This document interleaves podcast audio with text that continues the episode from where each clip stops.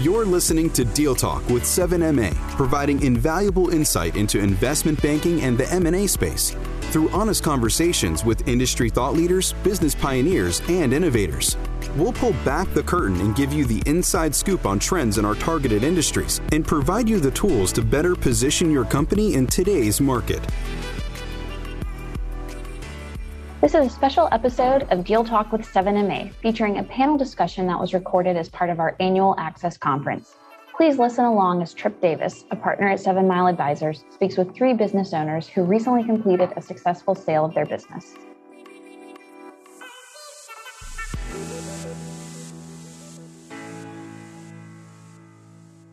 Good morning to all. Welcome to Access 2021. Uh, my name is Trip Davis.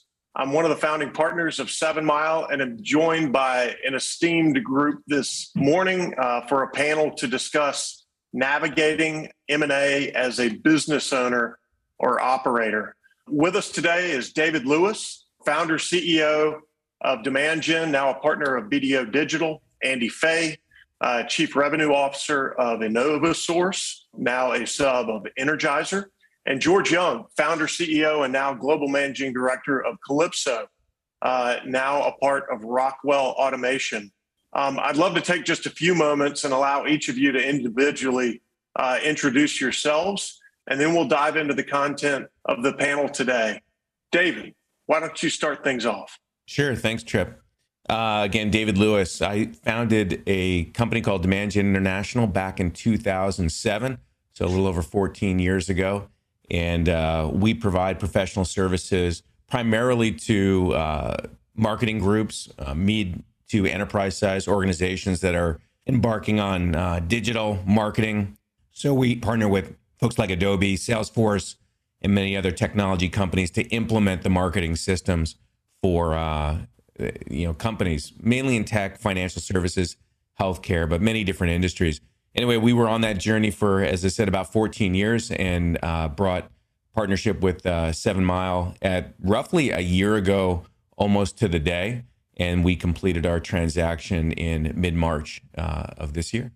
Great. Thanks, David. Andy. Yeah, I'm Andy Fay, Senior VP of Business Development here now at Energizer at uh, InnovaSource, which is a division of that. With InnovaSource, we develop and um, make EPA registered disinfectants, cleaning products, degreasers, all types of liquid formulations. Um, obviously, with our EPA registered disinfectants, we've had a busy couple of years. And so um, Energizer was very interested in partnering with a group that had some newer technology. We use hydrogen peroxide as our active uh, ingredient with our disinfectant. And so we started work with Seven Mile early in 2020, and we finalized the transaction with Energizer December 1st, 2020. So it's been um, just over 10 months, 10 or 11 months since that's happened. So um, I look forward to working with everyone and, and talking through what our experiences have been. Thanks, Andy. Appreciate that. George. Hello, everyone. I'm George Young. I started my career uh, with BF Goodrich. Then I was a, a, partner with Deloitte Consulting in 2004. Uh, together with a co founder, I started a, a, firm called Kalypso. And our mission was to kind of transform the way companies do product development, engineering, innovation. And eventually we started moving into manufacturing. Um, so, and as things evolved since 2004, we're kind of specialists in enabling what we call the digital thread, which is, you know, essentially the digital value chain. So um, we uh, got our transaction done in May of 2020, and uh, Kalypso is now a wholly owned subsidiary of Rockwell Automation. I still run it. Um, and one of the interesting things about our experience is that we brought the firm to market twice. So once in 2015 with somebody not named Seven Mile, and then uh, successfully recently with with Seven Mile. George, thank you for that. Um, appreciate uh, appreciate the, the, the summary and the and the nod. So, look for those of you that are not familiar with Access, um, this is an annual event that we at Seven Mile host uh, for our clients, our prospects, our friends, um, really to provide an inside look to the active world of M&A through the lens of private equity, strategic buyers, you know, market and valuation drivers, and all of the things surrounding that ecosystem. Today's conversation is a little bit different. Uh, today, we've assembled a panel of sellers, and not just any sellers. Uh, these are founders, partners, leaders, and folks that successfully navigated uh, an exit uh, during the peak of COVID. Um, you know, George in particular, um, I'll never forget back in uh, you know March and April of 2020. You know, as we were still working to get that one done, uh, and so we'll we'll touch on a few uh, points that that they experienced. You know, strategic points, operational points, transactional points, and emotional ones. You know, that are all part of this transaction cycle. So, you know, as the audience, Please enjoy. We hope this is a conversational uh, discussion. Uh, please feel free uh, to share questions through the chat. Um, we'll address those towards the end of the panel. And um, with that said, uh, we're going to dive on in. And so, so guys, I, have I've worked with two of you on the sell side and currently work with um, one of your firms on the buy side um, it's a it, it, it's a it's a unique group of companies. All three of you are transforming the industries that you serve. Some through uh, you know th- some through digital means and some through chemical means. Um, George, why don't we start with you since I picked on you just a moment ago?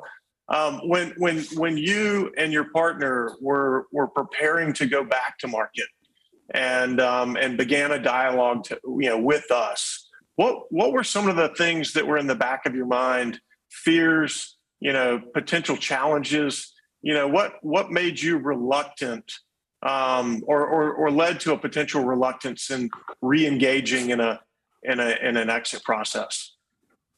Okay, well, I mean, we weren't reluctant because we knew in order, you know, everything's digital. The the market's going crazy early in our existence, we missed a big trend. We we tried to do it ourselves, and we were a private partnership. We didn't have the capital as a private partnership to grow to meet the market expansion of something called product lifecycle management technology into the life sciences and CPG industries. Um, and so, as digital really hit, uh, you know, this notion of digital thread digital enablement of product development, engineering, manufacturing. I knew, you know, from past experience, I needed to grow more quickly. So there was no doubt, there was no reluctance to go to market. Now, we had fears because, as I mentioned in my intro, the first time in 2015 that we went to market, we were not successful. We got to the 12th hour with a strategic acquirer and it fell through literally as I was in front of my partner group announcing the deal. The acquisitor called and said, We aren't going to do the deal. The board rejected it.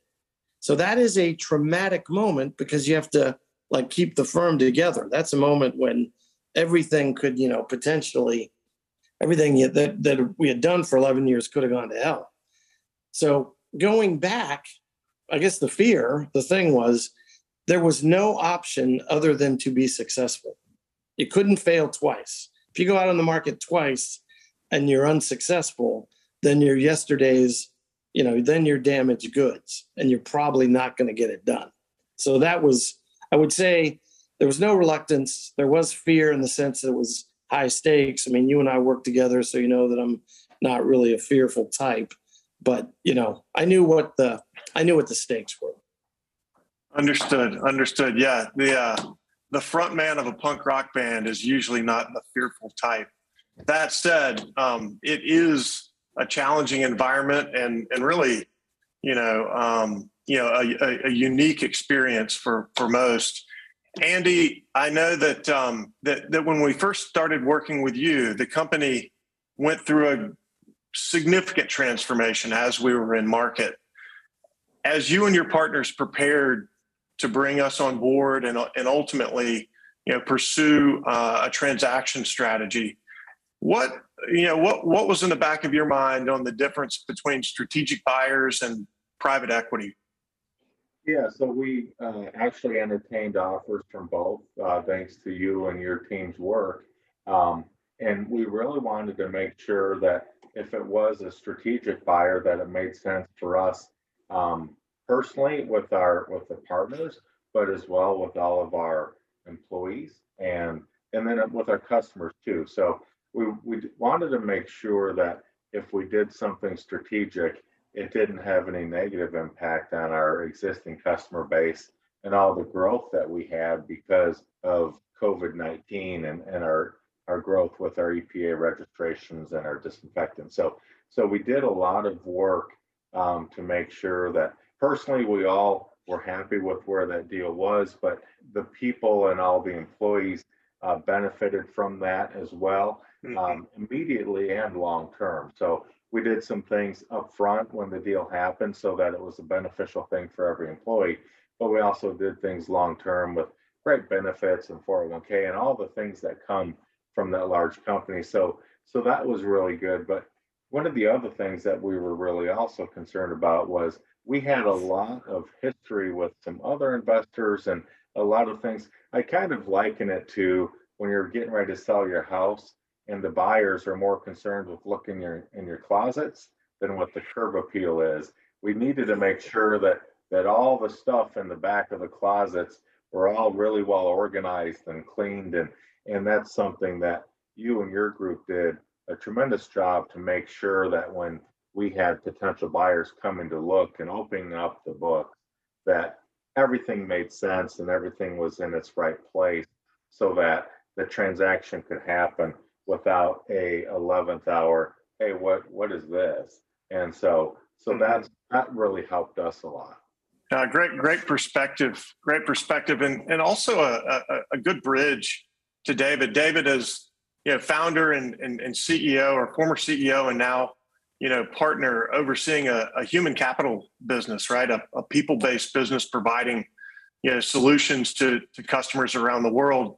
Employees are key to you know your everyday right? The uh, the, the assets right up and down the elevator as they yeah. say. Yeah. what were some of your biggest concerns as it related to key employees and making sure they were taken care of and making sure they stayed on board and got behind you know what you and your what you and your partners were up to. Yeah, it's a great, great question around the the employee side of it because when you when you enter into this process, you're really thinking about you know the business the market the shareholders and your clients.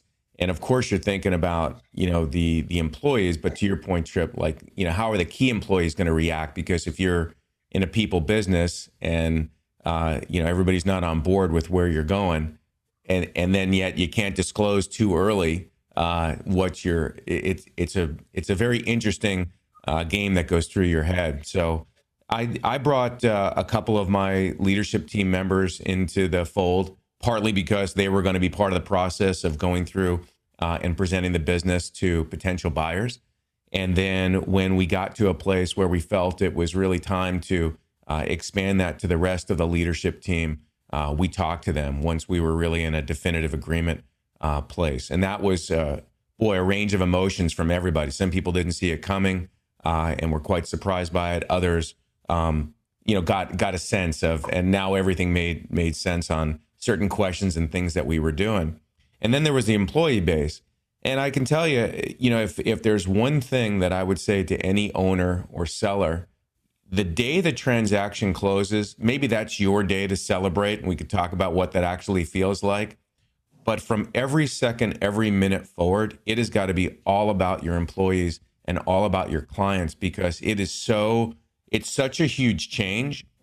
And even though it may be a phenomenal change, people react to change very differently. So you really have to be well prepared to excite the organization about the why, you know, starting with the why, but get through that very quickly and and get to what it means to them because that's that's where they're thinking in about, you know, 2 minutes after you start with the why. And I remember writing out all my bullet points for a trip and and I'm still to this day, it's, you know, that was March. We're now in October, and I'm still working through employee feelings and sentiments, mostly around the growth acceleration that has come uh, mm-hmm. phenomenal growth. And now they're like, wow, you, you said this was going to happen. Now this is happening. I'm not sure we're completely prepared for, you know, the, the hockey stick growth. Uh, great, great perspective. Great perspective. And, and, you know, it, it's, it's, it's really hard to know, you know, how things are going to change, but making sure that you're putting your employees and your team and their best interests in front of whatever that outcome is, is usually a good place to start. Yeah. Well, George, you mentioned the entire um, leadership team, but we did have some attrition. You know, some probably naturally happening in the market these days, but fortunately, sure. the entire leadership team stayed stayed and moving forward. Well, it, it, it certainly is a unique environment, right? Yeah. And um, you know, an unprecedented war for talent. Uh, but before we got to this point in the COVID cycle, um, you know, there were there were many months of uncertainty prior George, you mentioned having run a process back in 2015 and then, you know, working with us to come back to market. And I remember vividly when we were preparing to close the transaction uh, on March 31st of 2021. And just a few weeks prior to that, um, you know, a monkey wrench was thrown into the marketplace. Could you talk a little bit about, you know, unexpected things that pop up during a transaction process and ultimately, you know, how how you were able to navigate those. Yeah, well, I mean, like I said, we had the first attempt was not successful, and so lessons learned from that were like Andy was talking about having the closets completely well organized. I mean, they're going to definitely look into every closet, and a little thing can become a big thing.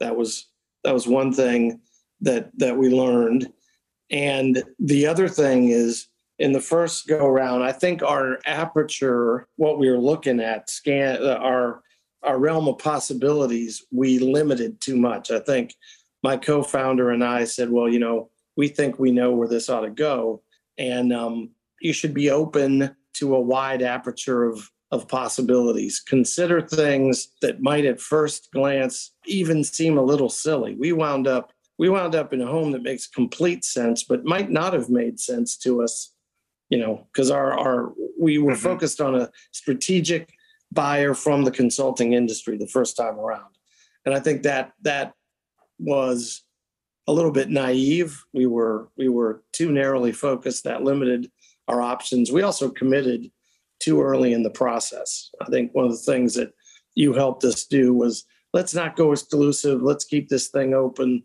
Let's create the market. Let's, you know, let's look at all the possibilities. But then the other thing you're talking about, I mean, this is like, you know, hopefully, you know, I, I, in February, I hadn't had a vacation in a long time. So in February, I told my wife, I said, hey, this deal is done. We are going to go on vacation for two weeks. So we went on vacation at the end of February, and I got back on March 18th and that was when the whole COVID thing was really going. When I was on vacation, I said to her, which I maybe, you know, shouldn't have said, but I said, ah, you know, this deal's done. The only thing that could, you know, nix it is a real black swan. And then all of a sudden, ah, so it was you. There's there's no bigger black swan than COVID because while I was there during the second week, you know, they started closing things. My clients started postponing projects. I went from 100% utilization of staff to about 45%. I got back, literally, I walked in the door and I got a phone call from our acquirer, two senior vice presidents saying, George, we're going to push the acquisition by a month. Now, and they tell me why they're going to do it. We're going to, you know, they said, we want to do the announcement commensurate with the announcement of another acquisition. We want to close at the end of April. We want to make the announcement May 1st because our George, where was that other acquisition located at the time? In and it was in northern Italy, which was the heart right. of if you remember that that time was like northern Italy was totally shut down by COVID. So uh, you know, and having failed once before, definitely those were some anxious, anxious times. Um, but what we what I noticed about I think it was April 10th, I noticed that they got a uh, an enhanced credit facility, which was equal to the purchase price of Kalypso and this other Italian firm. So on April 10th, I was like, okay, they're going to do it. Now, now I understand it. But, you know, that was a tough thing because, you know, what we did too, because we had failed once before, the second time we went to market, we adopted a policy with our people of being radically transparent.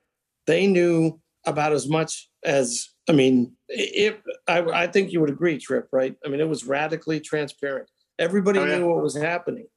And so when it got pushed, I told people it got pushed. And there were a lot of people who thought, oh, this, you know, it's not going to happen. It's COVID. They're they're taking another month and it's going to fall through because by that time, you know, we had 20, I think it was 27% of our top line vanished in a month. Well, it, it was a blessing and the right partner for you and your team at that time. It was. It was. it David, happened. It happened, and despite that that hole in the top line, I'm happy to say that uh, we got our first earnout. So we we congrats. We built it back and yeah. more. D- David, how about you? What um what what are what what is a thing or two that you wish you'd been prepared for that came from the process, and even though you thought you were ready, it it just caught you by surprise? I mean, my my immediate reaction is I I wasn't surprised in the process, and I really credit the the seven MA team, you know that that worked with us on it. Uh, I I had been through an acquisition before, but I wasn't the owner or founder, and so I had a different role in that. So this was my first time, and you know, full disclosure, I'm I'm in my mid fifties. Uh, I didn't want to f this up, you know. Like I I knew that this could be uh, you know my my big opus in terms of my career, and I wanted it to go very very well. You got COVID, uh, you got, and there's some great questions coming in. You got, you know, is it the right time? What makes it the right time? What's the process going to look like? Are we prepared for this? Um, you know, is our house in order? Is the revenue going in the right direction? The gross margins? What's the market like? All this stuff is mm-hmm. is swimming in your head uh, as an owner, and you want to you want to make sure you're you're really doing the business, your clients and your employees justice. And so the thing that I got the most value from with 7MA, besides having 22 people make offers on the business, was having a coach. Was you guys saying, look, this is what the process looks like from start to finish. This is when you're not going to feel very good. You know, like there was a lot of expectation setting, like this is a hard part for you. This is going to be a really fun time. Uh, and this is what it's going to, you know, feel like for someone to look in every nook and cranny of your business. So you guys very well prepared me for every single meeting and what the process was going to look like. And you know, I testament to my COO and and the rest of my crew, but mainly our, our COO. We had our house in order, so we went through the diligence process very very quickly. Someone asked a question. Look, Jeff Pedowitz was asking, you know, what it what it take to build value, having recurring revenue, and knowing that that was going to be a big part of the conversation, having predictable revenue and a, and a history of that. Mm-hmm. So I, I, credit you guys for a very uh, easy process as I look back, but certainly an emotional one. Maybe maybe we'll get to that part. Yeah, yeah, that's that, that's great insight. Andy, you referenced having both um, private equity and strategic alternatives uh, in the process. What uh, pluses and minuses did you you know did you take from from those alternatives, and yeah. you know what ultimately led to the decision to go with Energizer? Yeah, the private equity group, we had a great offer from them. We were excited about that opportunity. Uh, they really wanted to focus on the EPA registered disinfectants. And we knew that COVID 19 had really pushed those products and sales had really grown through the roof. Uh, but we didn't know how long that would last.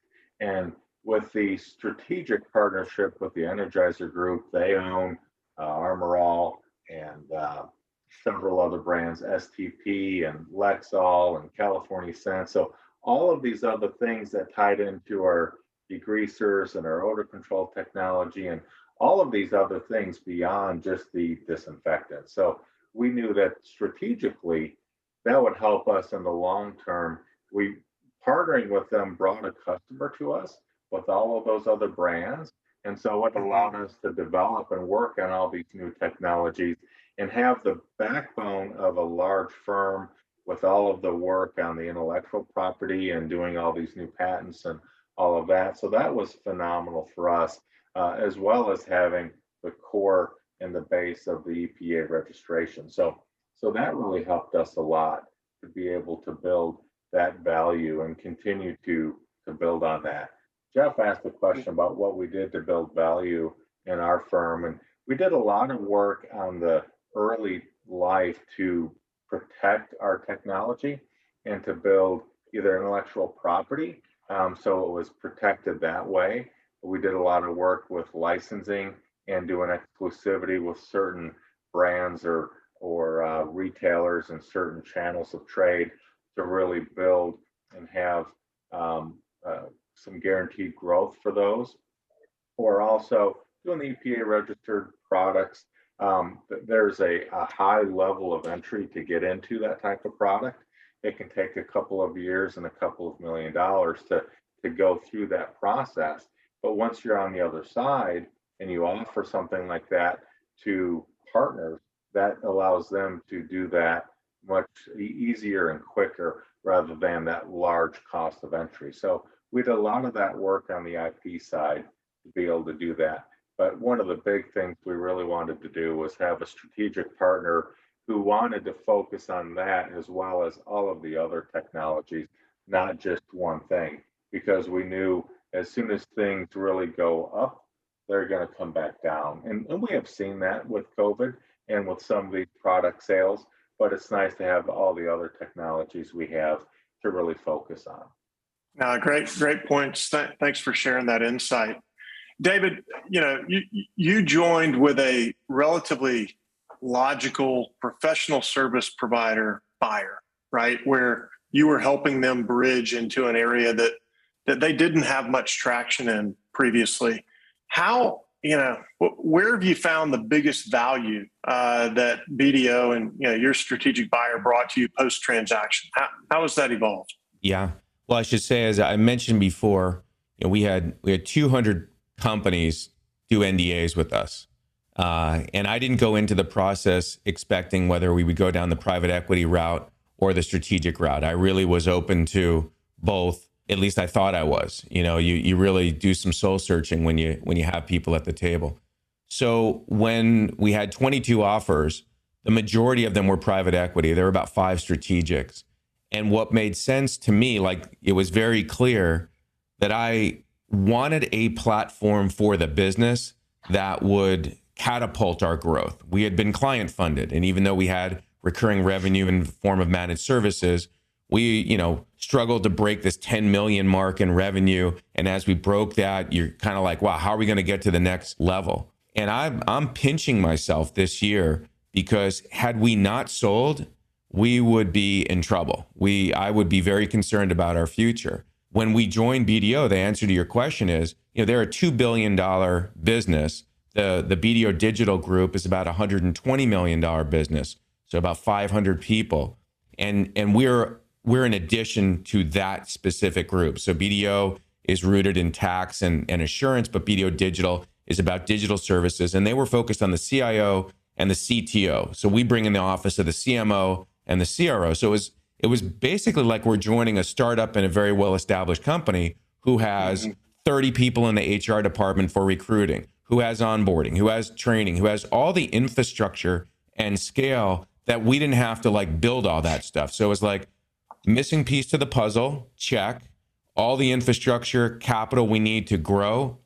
And I think when we joined them in March, we were around 60 ish people. And now we're over 100 people, you know, in, in the height of COVID. And, and the reason I, I'm thanking, you know, the timing of it is the employee market is insane from a cost perspective. And I don't know if we could have stomached all the the monies that we now need to pay to recruit and hire the people that we need. I you know, given our, our gross margins before, I just I feel very blessed on our on our timing because we're able to hire the people, but we're also able to afford the people that we need to scale. That's great insight. And and real quickly, I'm gonna I'm gonna jump to George, and then we'll um, move into some questions from the audience. George, you mentioned Rockwell Automation not being a, an obvious buyer uh, when we began the process. How have you communicated, or what what what's led to the communication effort with your clients as as you shared with them the, the plan to join forces with Rockwell, recognizing that you know there was some competition with other players, uh, particularly in their manufacturing facilities.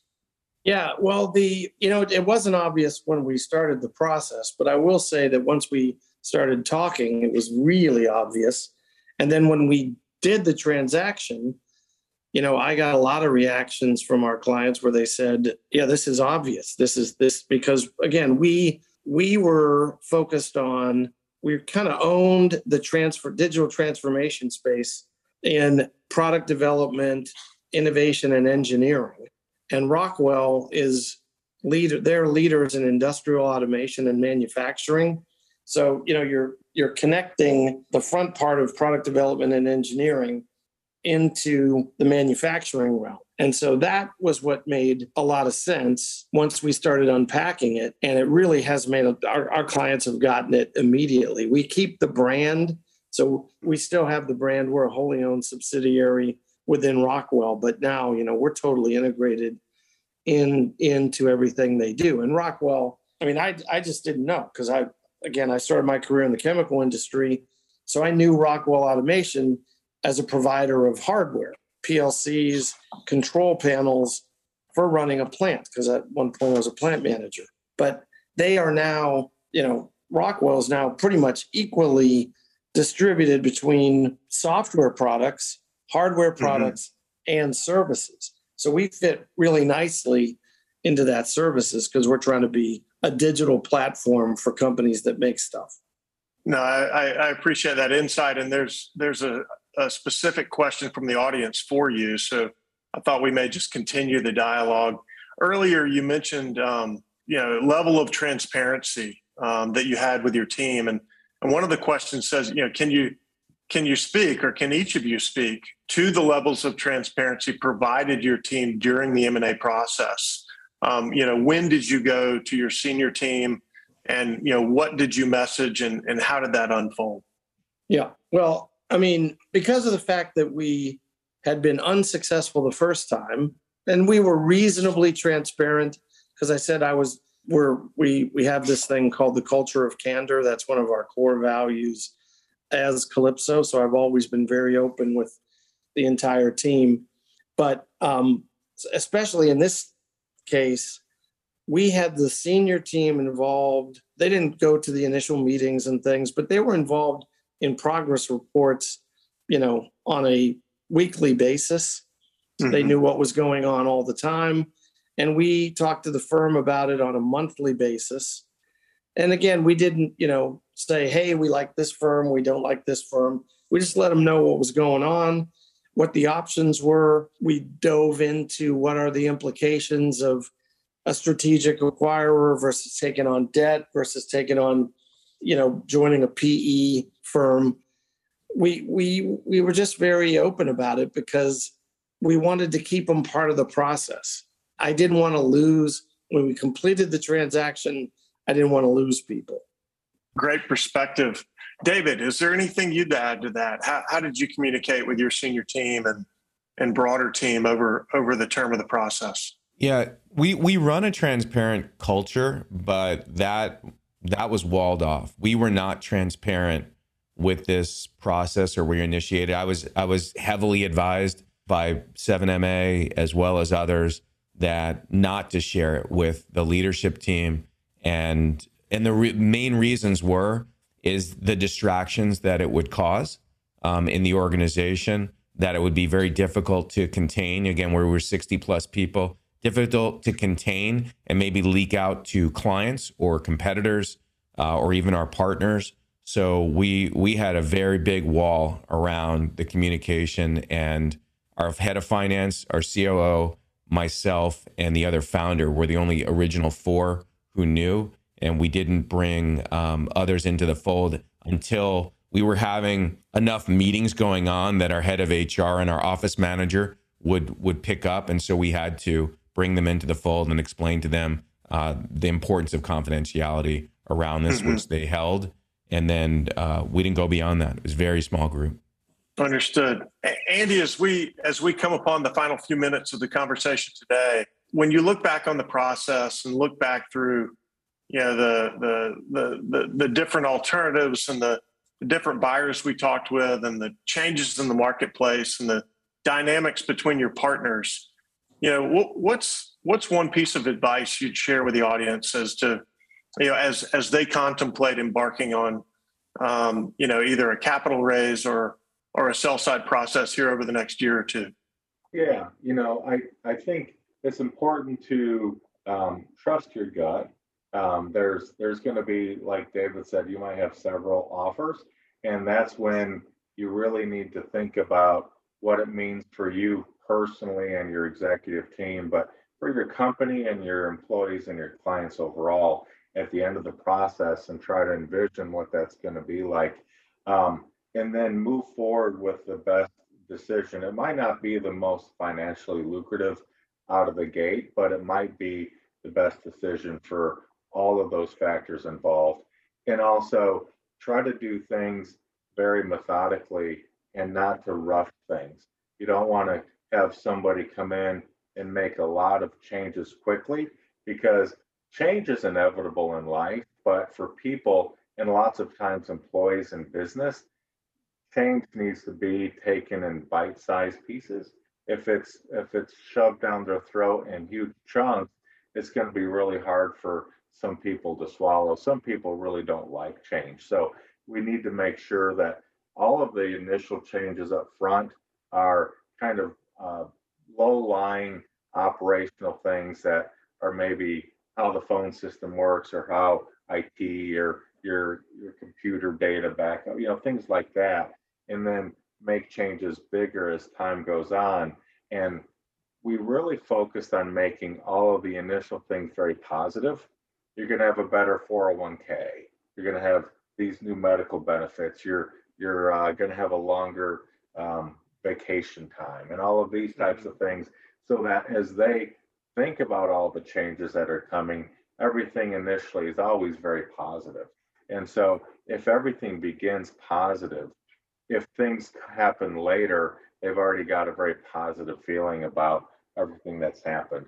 It also is very helpful when uh, all the people involved get a nice bonus on that day. So so that's always uh, uh, money always helps. But um, at the end of it, people want to have some consistency and they want to have uh, the knowledge that that job exists in the future and they need to understand that they're vital in that role another company coming in is not buying just the business they're buying the, that personnel and those relationships that they have and the work and experience that they have and so a company coming in doesn't want to just come in and change everything because that's not the right way for them to make uh, the growth they want to make for the future. So um, I, I, think that's probably the best advice I would have.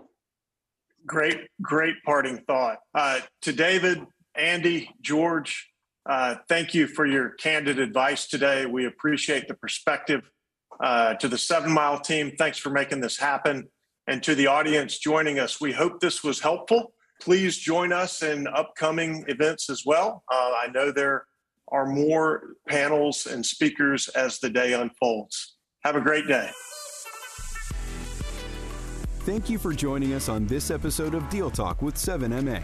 You'll find more information and resources based on today's discussion exclusively on our website. If you're looking to dive deeper into today's topics, head to 7mileadvisors.com to speak to one of our bankers today. That's the number 7, M I L E A D V I S O R S.com. 7M Securities does not make any investment recommendation for any company or security that was discussed, nor does the firm offer any tax advice. Consult your tax advisor for any tax matter that might apply to you or your business.